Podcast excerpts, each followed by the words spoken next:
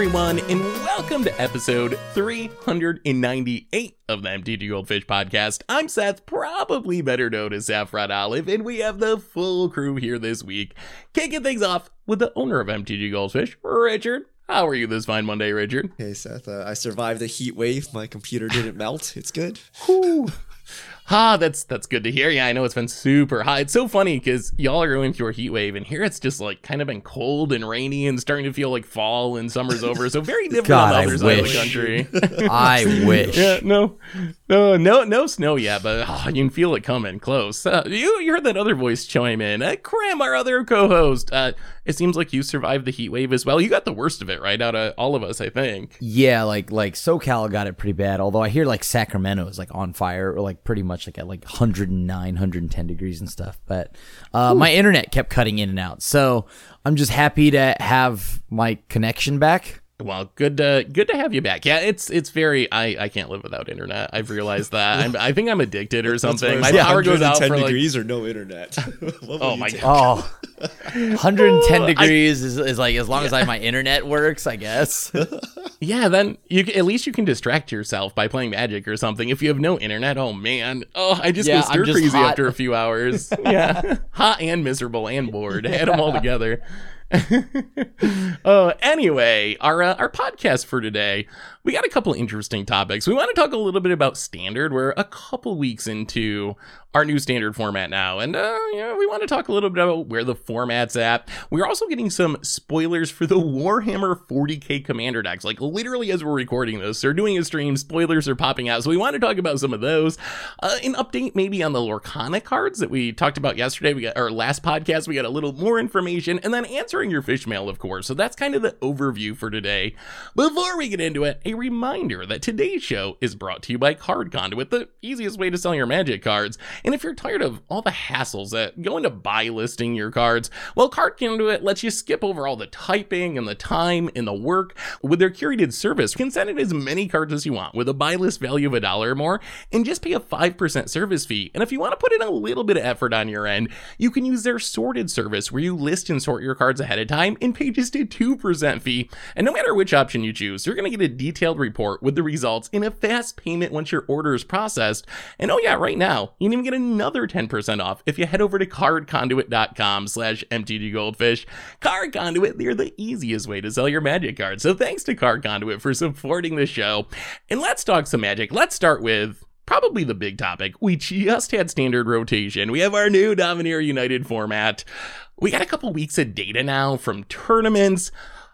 Let's start with the easy question. What do you guys think of standard? I know we've all been playing it. Like, where are you at with standard now that we've been playing it for a for a couple of weeks, at least online? I am addicted to it. It feels super balanced, uh, lots of fun, grindy games, and I feel like lots of my decisions matter.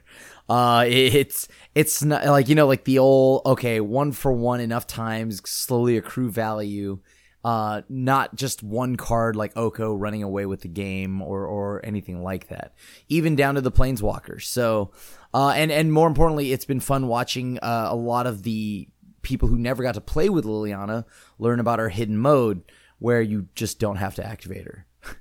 Ooh, we have we have a different opinion on standard, but what uh, what do you think, Richard? Ooh, I'm with Crim. I think this is the greatest standard it's ever been in quite a while. Um, it is yeah. very diverse, and this is the Jund player in, me, right? But all the games are super interesting, and I can play all my pet cards in any colors and like still get away with it. So I Yeah. actually think standards in a really good spot despite what i see everywhere else on social media i just don't understand what people are talking about but seth i'm, I'm sure you could chime in and uh, fill us in what the community's talking about about standard Okay, so just so it's clear, my, my I do agree with you guys partly in that I really enjoyed standard. The games are grindy and interesting and fun. The part I kind of disagree with is the diversity. I think that we're still at the place where black is kind of dominating the format. And that's kind of like the big topic in the community is just how prevalent black decks are. We talked about this last podcast, but now we have another week of obviously we haven't had a pro tour or anything, but we've had a bunch of tournaments. We have had standard challenges and so forth. And it still really is like nine, uh, eight out of the top eight decks, seven out of the top eight decks in all these tournaments are black blaze decks of some kind. Esper, Mardu, Grixis, Mono Black, Jund. So there is diversity and you can play your pet cards if you play black in your deck. It, it, reminds me of modern's diversity in a weird way. Like yeah. we talk about modern being super diverse, and it's diverse if you play a bunch of Modern Horizons 2 cards, and then you can surround those with whatever you want. But as long as you're playing the busted Modern Horizons cards, yeah, then it's super diverse. I feel like standard's kind of in the same place.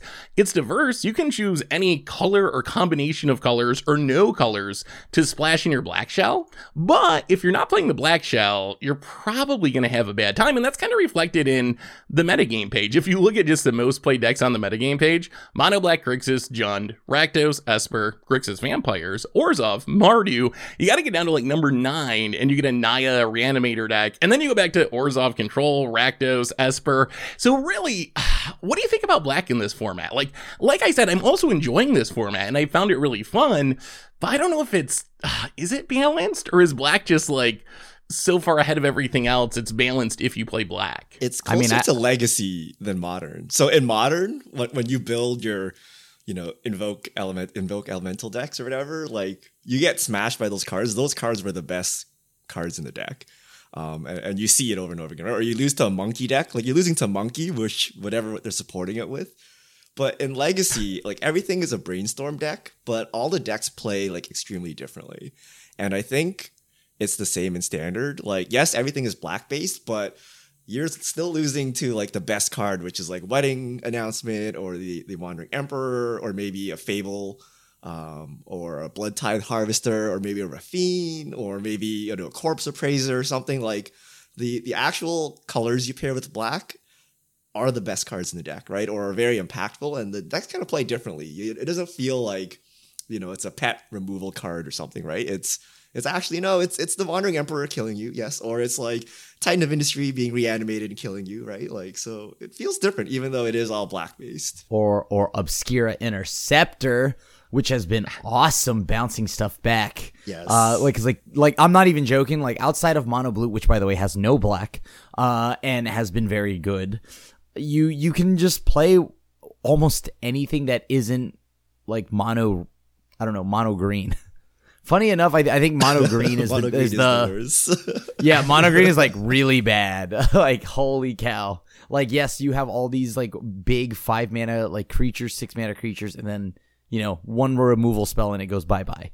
Right? Like so I, I I don't know. I mean, right now I just be like just like Richard had mentioned because even though do, like like black is dominating like the the card pool, it none of the matchups feel like they're the same thing.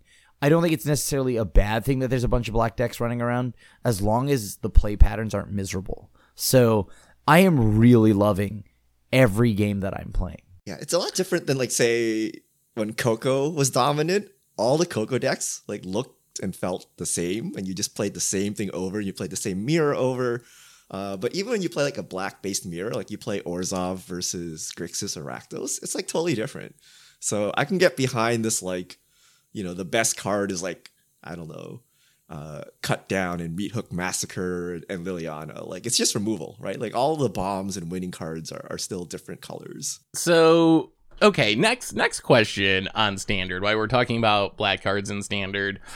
Our data has Meat Hook Massacre at 75% of decks, which is a, mind blowing number. Like when Oko went to the Pro Tour the one time before it got banned, it was like 68 on day one, 72 on day two, 75 in the top eight. Like uh, these are these are Oko numbers. Obviously, as we've been talking about, there are a diversity of black decks, so you, it still does feel different.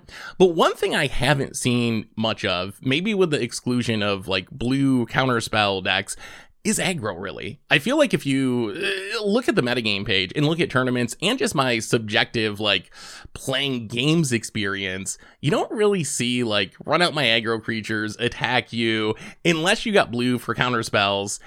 Do you think that Meat Hook Massacre is pro- a problem? Is it a problematic card for standard? I feel like that's the card that really just keeps aggro from existing. And I know you can argue like, oh, some of the black decks play a Valve Yeah, Sleeper Evolve and they're more Sleeper says. aggro than the other black decks, but that's not exactly what I'm talking about. I'm not talking about oh, I added a one drop to my my black shell and now I'm aggro, but like traditional like mono green, mono red, uh, Gruul, the co- color combinations like that. What do you think about that? Like, does standard need aggro to actually be healthy, or or doesn't that actually really matter? I mean, I do think that there could should be an aggressive deck, um, and there are. I've actually run into a decent amount of mono red, um, but like Meat Hook Massacre is like the worst thing against mono green though. Like holy cow, their stuff just like you have to spend like ninety mana to like kill like a six six or something like that. Uh, but but yeah, like outs mono red. If you're thinking of just mono red being like the traditional like aggro deck, I I would like there to be one. I would like there to be one. But I just yeah, Meat Hook Massacre is just so good against red decks. Because I Look, Nothing I, of I, I, I theirs lost to lives. Mono Red playing Meat Hook Massacre, like literally playing it. I still lost. It's possible, guys. yeah, yeah. the the trick is They're I, fast. I just put I just played Burn for this week's Budget Magic that you can find on the YouTube. Uh, um, a zero rare burn deck, and the trick is is really twofold. One is you just hope they don't have it, and you pray real hard to the magic gods that they don't have Meat Hook Massacre, and then you win. The other plan is just not to play creatures. I realized I got to the point playing the deck where I'm like, I think I just have to like not play this like Phoenix chick or whatever, and hope that I draw burn spells. Because if I play Phoenix chick, it's gonna die and they're gonna gain life, and then I'm not gonna be able to kill him. So I I think you gotta like intentionally avoid creatures in some situations.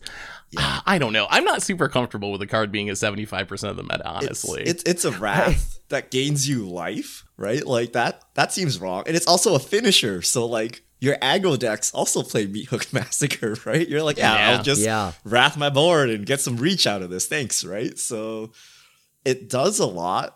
It is slow though, right? You can actually outrace it, right? Like if you play uh, green, which no one does, right? You play red, or uh, my favorite, I play Broker's Ascendancy. You just like outgrow the the, the Meat Hook Massacre. Uh, so it's it's it's theoretically beatable, but I feel people just aren't attacking the meta, or or like they're attacking the meta, but in a way you don't want them to. They're like, yeah, I'll beat all the black decks by playing black white, right? Or by I mean, playing that- black red. That's the aggro, right? I play blood tithe harvesters, and I'm the aggro deck, right? And I'll, I'll get in before you, you know, can get your off invoke despairs or whatever, right? So It- it is happening. makes- it's just not as you want it to be. I well, I it have- makes sense because beating Meat Hook Massacre, maybe the easiest way is having your own, because then they kind of cancel each other out outside of the Wrath effect. But when they're both on the battlefield, like, oh, they lose a life, but you gain a life. So, like, nothing happens if each player has a Meat Hook Massacre. which is great. So then, uh, like, I don't know. I I think this is like probably one of I, I- something about like asking for you know like it is thinking about a board wipe being problematic is just kind of like wild to me. It's a slow one, but it, but you're right. Like it is a finisher. It is a way to like like get back into a game, and it what what is the alchemy nerf to it? It's nerfed in oh, alchemy. they don't No you don't life gain oh, gain. a life, Oh, which is no life gain. which is a huge difference. I stopped Yep. playing it entirely. It's like trash without the life gain. Oh wow. So yeah, like because then it, it then it narrows it down to like only the actual just sacrifice deck. That's the only deck that can play it. Um, yeah, because the life gain is huge. Like that's that is what makes it so good against aggro. Like if it just swept the board, mono red wouldn't care. Like whatever, I get back my phoenix chick, I get back my stuff, I play some hasters, I kill you. But it's like, oh, I gained four life along the way, or I gained five life along the way. That's what really swings it, I think, in the black versus aggro matchups. I, I also I- blame Arena for all of this, right? Like, say you crafted mono black mid range, right? You dumped your like 50 wild cards into it, and you want to play a new deck. You're like, I'll just craft like two Wandering Emperors and play Orzhov, right? Yeah. Like, it doesn't cost much Yeah. more to go black X. It costs like way more to be like, yes, let me craft like mono green Stompy, and I have no idea if it's good or not, right? And as a result, not many players try it, and not many players tune it um, because I think like we talked about it last week, the, the black shell is super easy to beat, like even without playing black yourself. But we just don't see the diversity, and I'm not sure why. And I, I think it's partly due to like most people play in arena and they don't want to just craft like random cards. Um, but yeah, like That's Lily's not that hard to I- beat. Like it's not it's not that you can beat It re- it really Massacre, right? Like you can beat these cards if you want, right? And guess what? There's nothing else in the meta, right? Normally, if you like sell out to to beat uh, this deck, like you might get crushed by another deck, but everything is black based mid range, right? So you'll be good against the entire field. So I I feel part of it is something to do with arena economy. Yeah.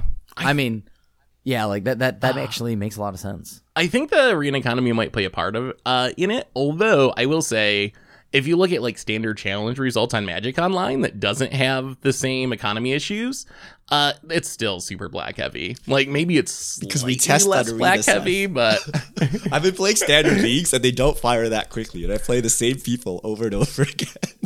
I think we all play on arena and then just play the challenges on Moto. jump over there and play the challenges. Yeah, I guess I guess that makes sense. So, huh, I mean, I guess the other good news is uh, in this very clearly. Like, I don't think we need a banning now. Standard has still been super fun. The numbers though just jump off the page. Like, just such a high percentage of decks playing the same cards is a little scary. But I think the other bit of good news is we have a new set coming in like the beginning of November. So really, we're I don't even know, six weeks away from being in spoiler season, maybe even less than that, and then having a new set release. So at this point, I think if we if we have this black heavy standard for the next six weeks and and then we get a new set and see what happens from there, I'm perfectly fine with that. I do think I probably don't think this is healthy for two years. like if it's two years of black being 75% of the meta, that's probably not ideal. So hopefully some of the new sets coming up shift the meta a little bit towards other colors. So does banning the meatball do anything? I don't think so. Why? I Right, mean, like because- they'd be down a board because wipe, all of the other cards are still just as good, and you would probably slot in whatever sweeper you had and whatever color you paired with, right? So, like, does that fix anything? Like, what happens My- when uh, all of the cards my- are too good? My my thinking would be, and maybe this wouldn't work out the way that I have it kind of planned out in my head, but I would think if you got rid of Meat Hook Massacre, I think the upside is maybe that lets traditional aggro be a thing. Like I think that's the card. Like I think you can get in under these black mid range decks, the Jund and Espers. If it wasn't for Meat Hook Massacre coming down and like getting rid of all your one drops, getting rid of all your two drops, gaining your opponent a bunch of life. So that would be maybe the upside. I think that black would still be the best color in standard, but maybe you have like a mono red deck that actually has a legit shot at like competing with the top of the meta in that scenario. Mo- Mono red will like like get pantsed by a single resolve Sheoldred though. Yeah, Sheoldred, depopulate. Like, I, I think aggro is like hosed, even if you get rid of Meat Hook, right? They got to print some legit aggro cards. I I don't. I, I- don't know if depopulate actually would matter too much. Honestly, like I, I'm not super scared. Like mana trying to play mono red and playing burn. Like I don't know if I care about my board getting wrath because you have like your key creatures. You have like Phoenix Chick that's recursive. Reinforced Ronin bounces back to your hand. You got the hasty adversary that like flashes something back. Like that's kind of the creature core. So just getting wrath isn't really, I don't think, a problem. Emperor, you have like the, the fake timely reinforcements. Like there's Yeah, a lot of the life. There's a lot of reinforcements random is a life. in it. And, and remember, Trespasser just gains life for fun anyway, right? So yeah. yeah, like, Yeah, I like- mean it is it is a tough tough world. You, you got Trespasser, Sheoldred, and the Meat Hook Massacre, plus maybe some sideboard cards. I've had like Parasitic Grasp Yeah, come in against me I've sometimes and stuff like that, and you're like, oh come on now. Like Sorin makes lifelink tokens. Like I I, seriously, you I, I don't gotta play tech that much parasitic for mono grass. that's a good card. I, I play parasitic grasp. That card is fire. but Fire against mono red, that's for sure. It is. I've also like and like control. Like I think one of the most important spells right now. Like I don't know why people aren't playing more control. Uh, I've just been going on a tear with Esper, and it's Void Rend. Void Rend is so good because you just don't care about half the ward stuff. Mono blue, like you, they have to have the thing that phases out, Yeah. right? Like, well, like obviously shore up in that and whatnot, but like otherwise, their deck is all counter spells. So like Void Rend right now has been like a four of and has been an all star in every match that I have it in. So like Interesting. it's been so good. Also, I think people forgot that Syncopate exists. Syncopate is so good with Tenacious Corn Dog against it at least. Get that card exiled and then and then he's gone. He's done. Mm. Like there there's there's just so many things that are in the meta right now that make all the decks like sweeten. The Celestus, I know we were like like talking about it in like pre-release season and whatever, but like about Timeless Lotus. No, no. Teferi and the Celestus is the truth. That also outgains all of red deck. like like I'm not even joking. That thing is absurd. Uh it is really I mean, sweet. I've been a I've been a Celestus believer since like day one. Although usually I don't even play it with Teferi. I think it's just like good. I, I just play in a lot of decks because I think it's just like a good card. You just but yeah, if you don't gaining have it, it even better. you just start gaining three with Teferi every time, right? Like you, you can flip it and then you you and with that you untap it with Teferi and it's just like oh my god, it's so sick. And then on top of that, like you're able to like super duper outvalue the black base like mid range decks right now if you're playing control with Silver Scrutiny. Silver Scrutiny. Ooh, Yeah. silver scrutiny? Yep.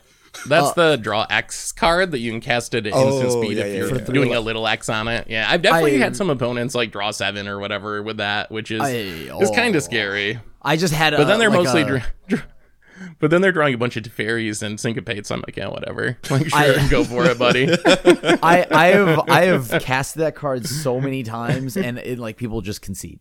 Like like the black base mid range decks, I'll just like do a full grip and they'll concede. But then again, like syncopate is so much better than than I think people are giving credit for. I think that card is really good again. The It's Crim exile playing a draw go deck. I'm very confused. Yeah, Crim- I'm Crim how found are you a- getting found a away with way. this? Like people. it's so easy. Like I'm telling you, Void Rend and the card advantage in Silver Scrutiny and Memory Deluge, it's absurd. You Like, my two mana removal Emperor. feels too slow when you're here casting Void Rend. this is amazing. Yeah. I need to see this list. Void Rend is amazing, and I've also like had like you know people in my streams play the list, and they're like, "Yeah, I've been going on a tear with this deck." So now I'm like, well, if if people have caught on that control is like playable, I now need to tech against control. I also play uh, Kotose out of the sideboard to really get rid of those invoke despairs. So. Yo, this is I'm telling you, Richard is right though. You can play whatever pet cards you want. I'm literally just playing Kotose because she's the waifu. So I'm putting her in the sideboard and then I'm jamming her on and like in, in against the uh, uh like all the black base mid range decks. So it's been a lot of fun. Y- You know what I'm I mean, playing in- in, standard? I'm Huh? playing my you playing? commander deck. Oh, so, Oh my God. So I got trashed by this mono white control deck, uh, which actually just went on the website. But I, I've been running to this this person Jiggius J. Like we keep meeting up, and he keeps trashing me with this. But basically, you just play. Uh, ambitious farmhand, spirited companion, and those things that just like recycle themselves, and then you loop them back with uh, extract uh, extraction specialist, Serra Paragon, uh, invoke justice, and things like that. And you just play all these dirty creatures, and keep looping them back, and then you're like, yeah, I can literally plus one all day, or invoke despair. Like I have like 80 cards in hand, right? And then you just, it's like almost impossible to lose against black.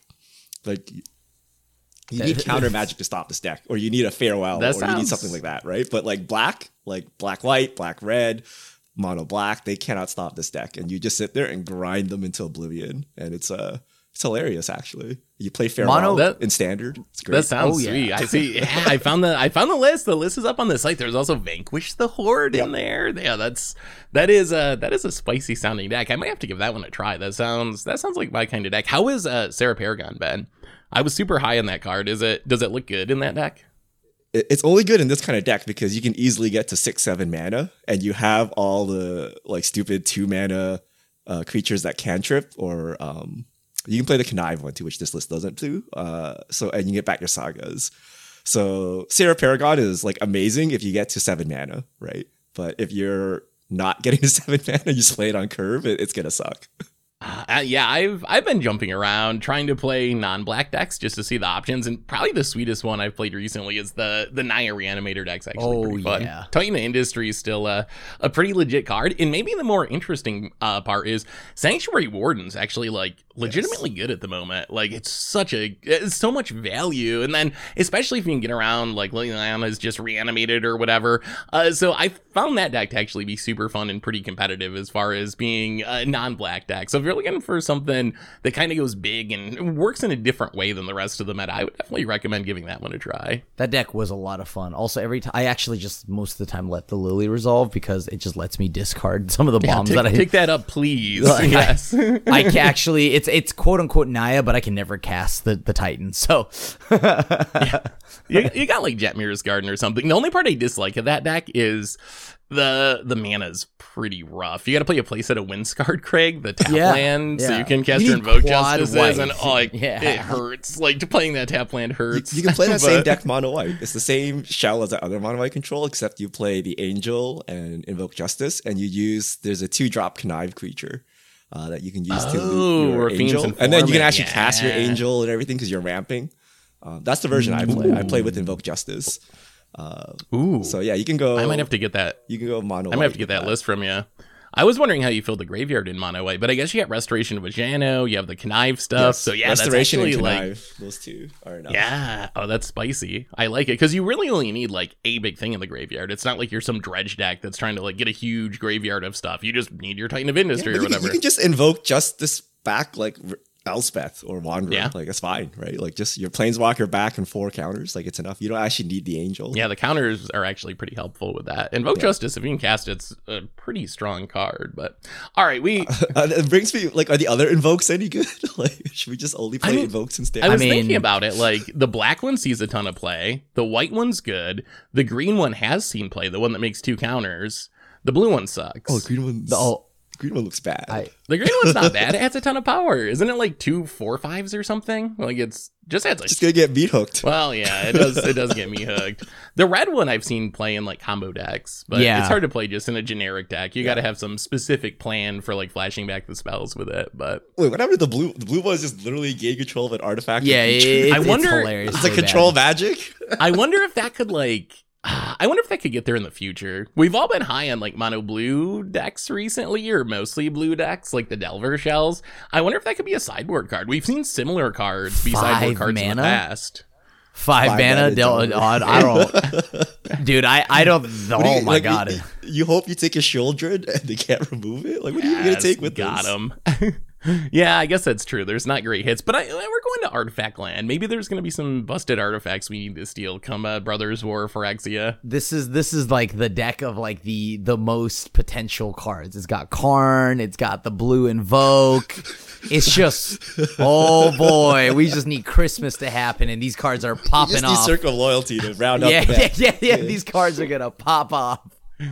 Uh, all right, that's that's standard. Uh, let's actually talk some spoilers because we're in the middle of this Warhammer spoiler season, just starting, going on all this week, and some of these cards actually look pretty strong to me. I'm actually I was wondering like with these crossover products, are they going to make them weak so you don't really need them? Are they going to make them strong?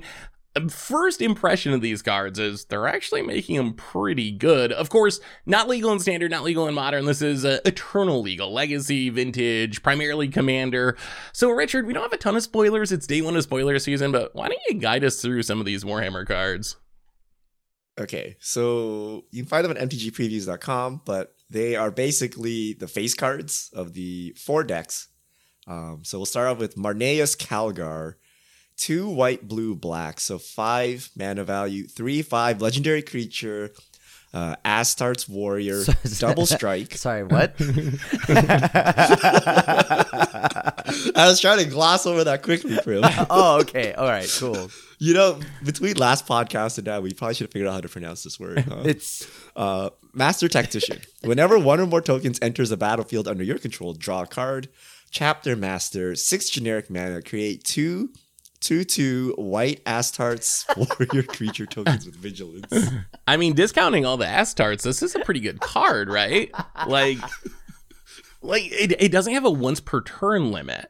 It's whenever one or more tokens. So obviously, if he has to secure the ways to make ten tokens, you're drawing one card. You'll get one card. But Yeah. if you can repeatedly make a token, this can be a lot of a lot of card advantage. In the body, it's not bad thanks to double strike. It's kind of a a six five almost because of double strike. Plus late game, you're just like, I got nothing to do. I'm gonna make some ass starts and draw a card. I I think I think this card is not great. it's it's great flavorfully. I th- like if you like are a fan of Warhammer, I think that that's going to be something pretty cool. But as a card, I don't really like this. I don't know. It doesn't. It, am, am I wrong? Like, is this good secretly? Like, I I, I don't think it is. It's not bad. I mean, I, I I would say it's good. It's not like broken. I don't think it's horrible either. You can draw a lot of cards off this. It's a 3 5 double strike, but it's Esper. So you have to play Esper token. I think that's is part of the appeal. That's like a unique token color, like not one of the most So you supported can make treasure colors. tokens. Right. So smothering smothering tithe in this like pops off, right? Yeah, it doesn't say creature tokens, So- just tokens. Yeah. So, so, smothering tithe. Uh, I, I, don't, I don't know what other tokens you can make. I mean, here. you got like investigate tokens. Yeah, you can you got investigate tokens, you got black market connections, making treasure tokens in those colors. You got bitter blossom if you want to go. There there's a lot of things you can stack up that Ooh, make one token each turn where this is just going to be like if this sits out I'm drawing 5 cards each turn or something ridiculous. Like, whew, I I like it. I mean, I think I don't think it's like a busted CDH commander or whatever, but I'd build a deck around it. I think there's a card that that I would definitely build around from this set. I know you like the demon one. don't you, Grim? All right. Yeah. Uh, the lacquer, the dark man. Why are there demons in Warhammer? Like what? What is Warhammer for? I thought it was space. Okay, so three. you ever see Dead blue, Space black, red. play. Dead Space, Richard? That's that's like Six. demons. No, no, it's scary. there were demons in that game. Legendary creature, demon noble, flying, prince of chaos. When Be'lakor, the Dark Master, enters the battlefield, you draw X cards and lose X life, where X is the number of demons you control.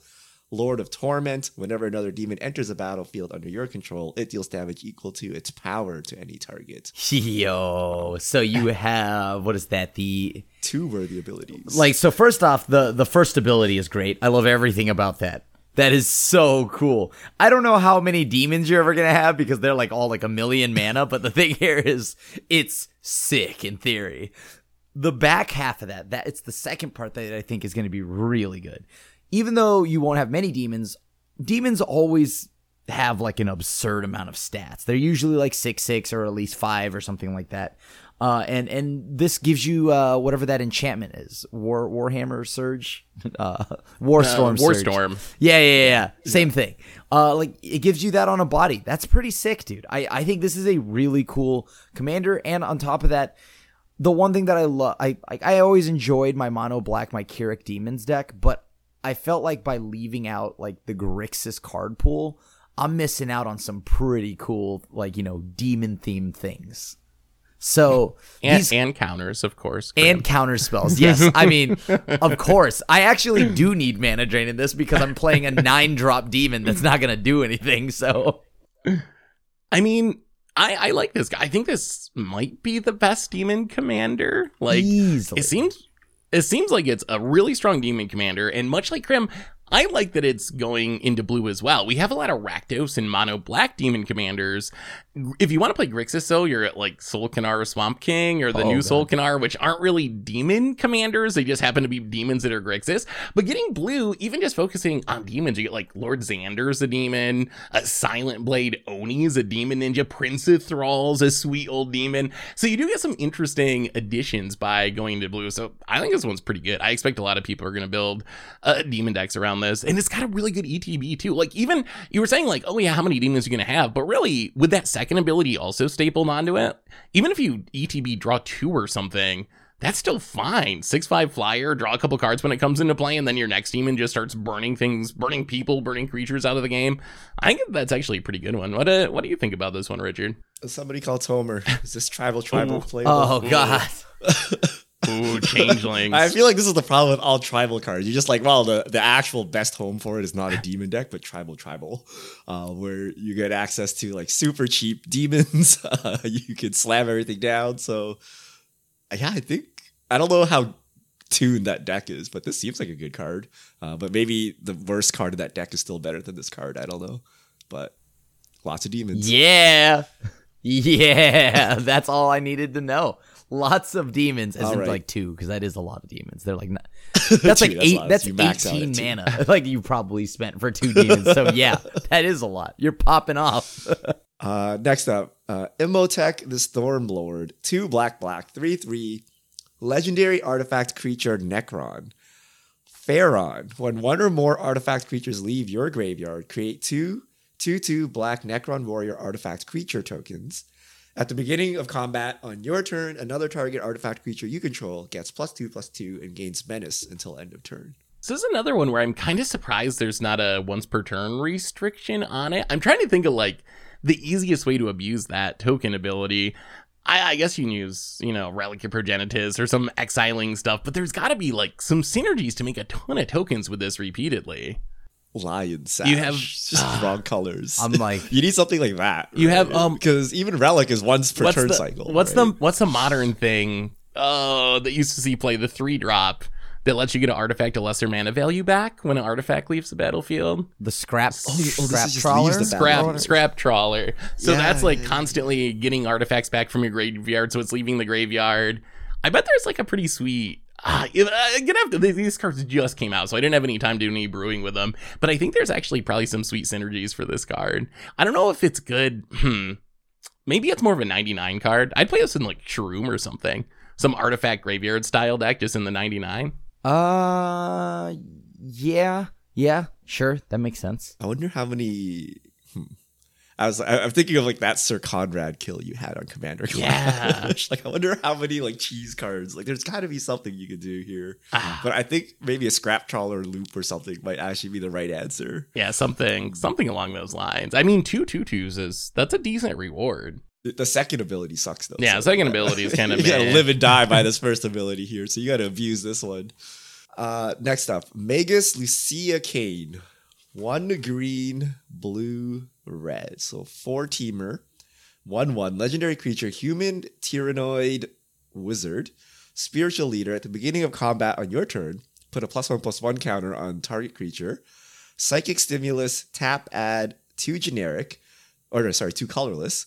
Uh, when you next cast a spell with X in its mana cost or activate an ability with X in its activation cost this turn, copy that spell or ability. You may choose new targets for the copy. Hmm. How good is These this? random abilities. Yeah, this is. Yeah. Yeah, it is. I, I, maybe it makes sense if you're a Warhammer fan. Maybe this is like, oh my god, this just like in Warhammer. So, to me though, it's like I don't understand what this card's doing. I mean, copying. so you need a Gyre Sage, Oh, yeah. like a, a like a Gyre Sage X spell deck. yeah, is what incubation druids. You can put the counters on stuff like that. Yeah. and then and then you also need X spells. Hmm. I mean, I guess like Hydras. Hydras get counters and want doubling seasons plus their X spells. Maybe maybe something like that is the direction you go with it. Is that better than like uh Zaxara or whatever that Sultai one is that was in a commander deck a little while ago? I don't actually know, but I don't know. It, it's a cool card. It is also a Formula One one, which is a not a very big card as far as power and toughness. Like that's that's not a big body for its cost. Eh. All right. Uh, those are the four face cards, and we have one random card, uh, which is Noise Marine, uh, which is a marine with an electric guitar. um, four and a red. wow. Uh, three two Very creature. literal. uh, Astartes warrior and A uncommon. So this is uncommon. it has Cascade. Sonic Blaster. When Noise Marine enters a battlefield, it deals damage equal to the number of spells you cast this turn to any target. Eh. I mean that's, That's some Mad Max going on here. I don't know what's going on. I mean seems fine for a cascade deck. Like if you're if you're trying to do that, or maybe I guess like you could play in a storm deck as like a backup Grapeshot. It essentially has Grapeshot text on it. Because after I've done storming, I have five mana. That's what the So rituals are for. That's what the rituals are Oh. for.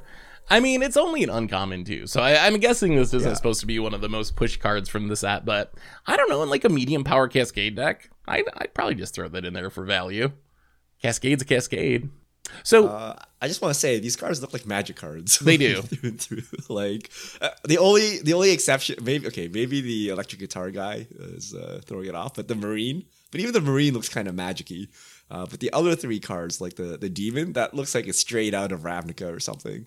Um, yeah, if I yeah. So if I didn't know this was a Warhammer 40k deck, I I wouldn't think twice about it. I just eh, whatever. Like it's, it's kind of unique magic set. The only thing that's really weird is the creature types. I guess are pretty unique, which we've been uh, talking about a little bit. But Necrons and Tyranids and all this stuff that we just don't have in Magic. So that's I guess the least magicy part for me. But I don't know. It seems like they're doing a good job of making it feel like Magic cards, even though it's featuring another IP. So anyway, we're gonna be getting spoilers uh, for these decks throughout the whole week. I think we're supposed to get a deck a day starting tomorrow. So you can find it on the on the mothership, the schedule, and we'll of course have them up at mtdpreviews.com. Speaking of cards from other games, last week we talked a little bit about uh, a new Disney game that is coming to uh, compete with Magic. Apparently, Lorcana. Well since last cast, we actually got a look at some of these cards. Uh, they they previewed some early previews. Crim, I know you've been uh, kind of keeping track of this. What are what are we getting with Lorcana? What did we learn in the last week? So Lorcana is, as you know, a brand new game from from Disney. Now let me pull up the actual full list of cards here.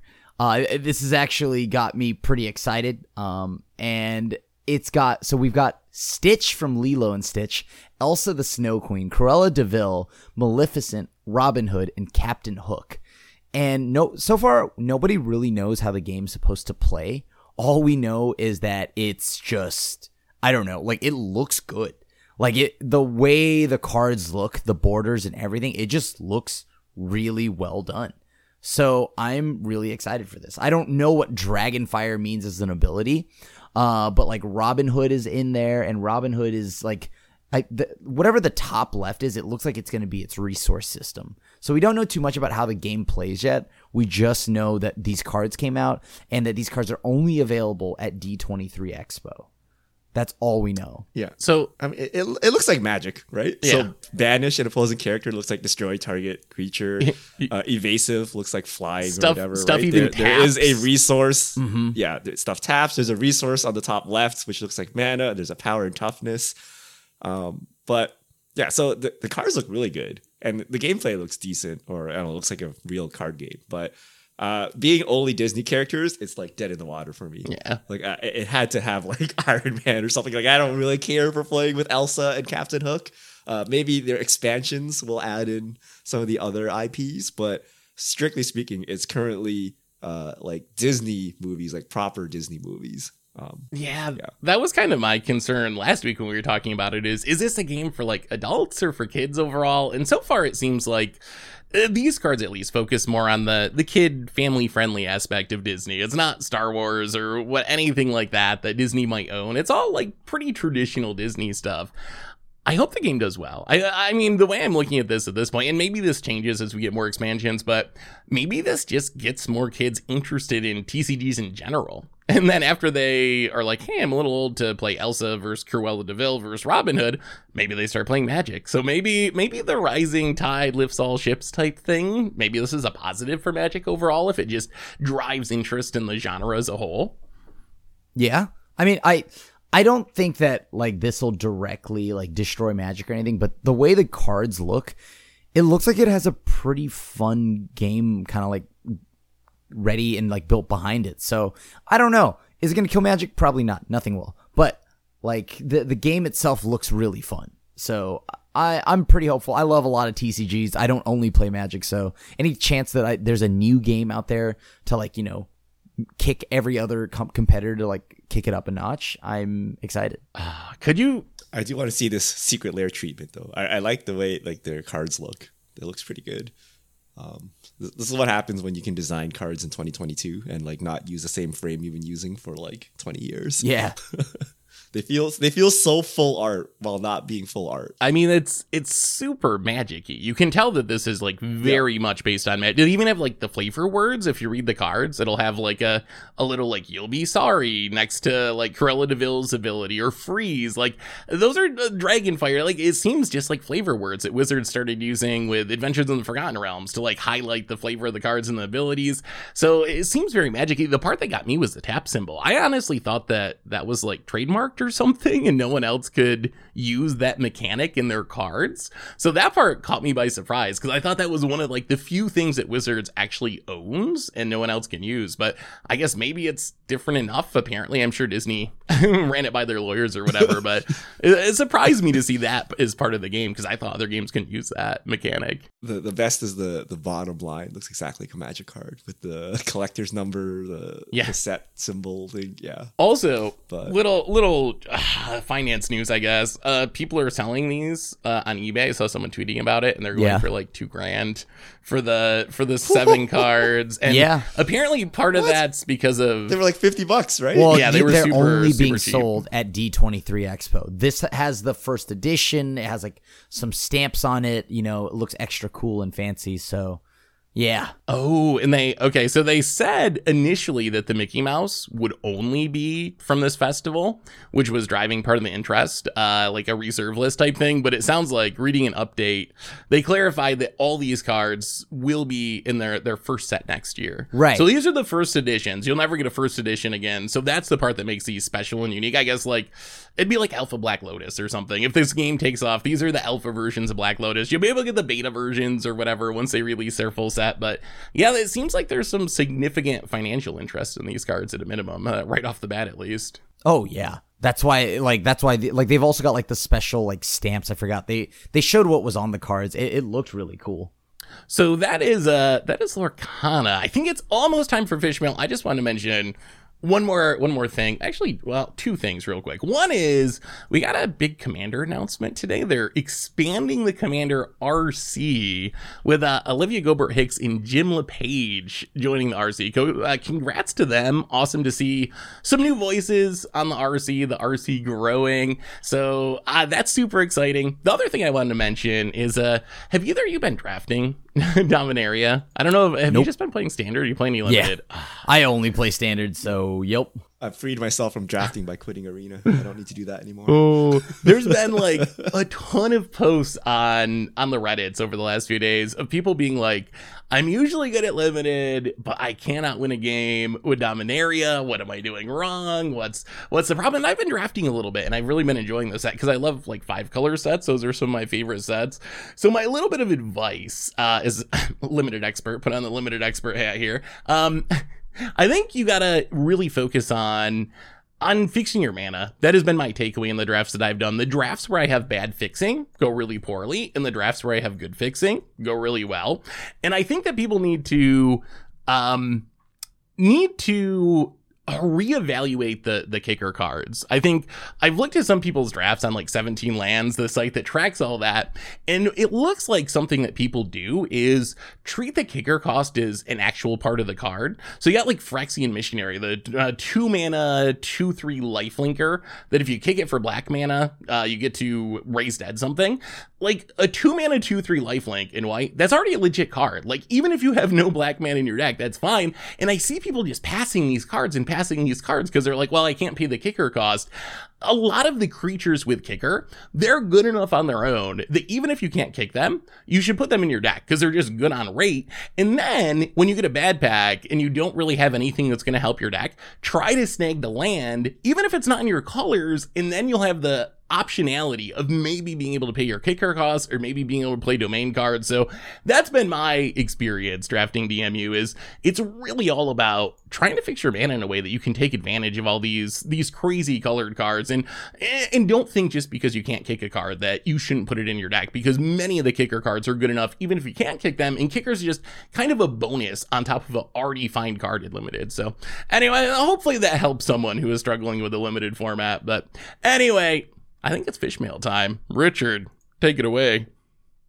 Wait, before we get to fish mail, or actually, there's a fish mail question from Richard. Is the format good, Seth? Should we play it? Dominaria draft, I have been very much enjoying it. Like it is my style of limited. You can build five color value piles. There's plenty of removal. So even if there's a bomb, in general, the bombs are beatable because you have all the Rona's vortexes and good removal. So I have had the most fun playing this format out of uh, many of the last limited formats, honestly. This is one of my personal favorites. So I don't know if you like kind of complicated formats with a lot going on and a lot of fixing, the possibility to play pretty much whatever you open. I, I think this is a good format for you. So I guess it depends on what you like out of your limited. If you want to be like super aggro, monocolored beatdown or something, this probably isn't going to be your jam. But if you like to be like, I am this three color pile that can splash up to five colors and pay these kicker costs and just play all these cool cards, then Dominaria United Draft is like super fun. That sounds that sounds awesome. All right. Uh, if you have questions, send them to at MTG Goldfish with the hashtag MTGFishmail, and we'll get to your questions on air. Uh, first up from Brian P. What do you think of Dominaria United lacking any vanilla creatures? Um, only flavor text on the card, no flying, no defender, etc. Have we officially hit a point of no return for complexity on power creep? Do we always expect something, even in limited? Is this good for the game? Yes, I don't think it matters. Honestly, like let's say, how different is anything if they stuck Grizzly Bears into Dominaria United? Literally 0%. Limited is no different. Standard is no different. I don't think it really matters. Like I, I, don't think that having no vanilla creatures has any any real impact. And if anything, maybe having more powerful cards, which adding mechanics to them tend to do, maybe that's a good thing overall. Like having higher powered commons and uncommons. That's something I've really appreciated over the last few sets as we complain about the cost of like getting rares and mythics on arena. Seeing a bump in power at lower rarities is kind of like a, a weird hack to maybe make decks a little bit cheaper. Obviously not yeah. the ideal way. I'd love to just see arena be cheaper, but the more commons and uncommons that are good enough to put in your constructed deck, I think the better for players. So I don't know. I don't care if we have vanilla creatures. Yeah, I don't think it like takes away from the game. I, like obviously, it, it it's cool to see them just as like a meme, but like other than that, it doesn't actually do anything to like the play of the game. Yeah. How can there be no vanilla creatures? I'm so confused. Everything has like text on it. Yeah, really. The first time ever, I believe. Huh. I saw I saw some post about this, but yeah, apparently for the first time in Magic's history, everything has at least some abilities on it. Because I, I, I would assume there would be like a two mana three three or two mana two three or something, right? Like just vanilla or like even a grizzly bear. But now it's it's got kicker or it's got connive now, or it's got, it's got vigilance, draws vigilance, you a card, yeah. death touch. yep. I want vanilla creatures. I don't know why we need to mm-hmm. power creep. Like at some point, new players need to play somewhere, right? And if they're not playing with commons and uncommons, what are they playing with?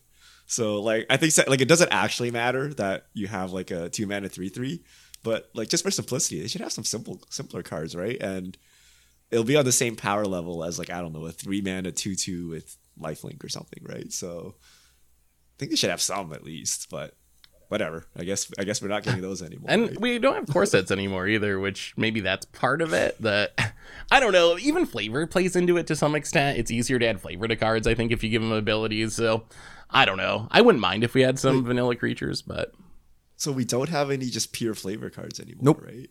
Because no. Huh. How am I gonna know the story of Magic the Gathering? oh, well, I didn't know the story anyway, so yeah, I, I don't. I currently do not know the story, so yeah. Uh, all right. Next question. Moss Zess. Uh, why is the Black Lord in Dominaria not a zombie lord? Zombies get a mm. lot of love what already, is, right? What, what is the it's lord clerics.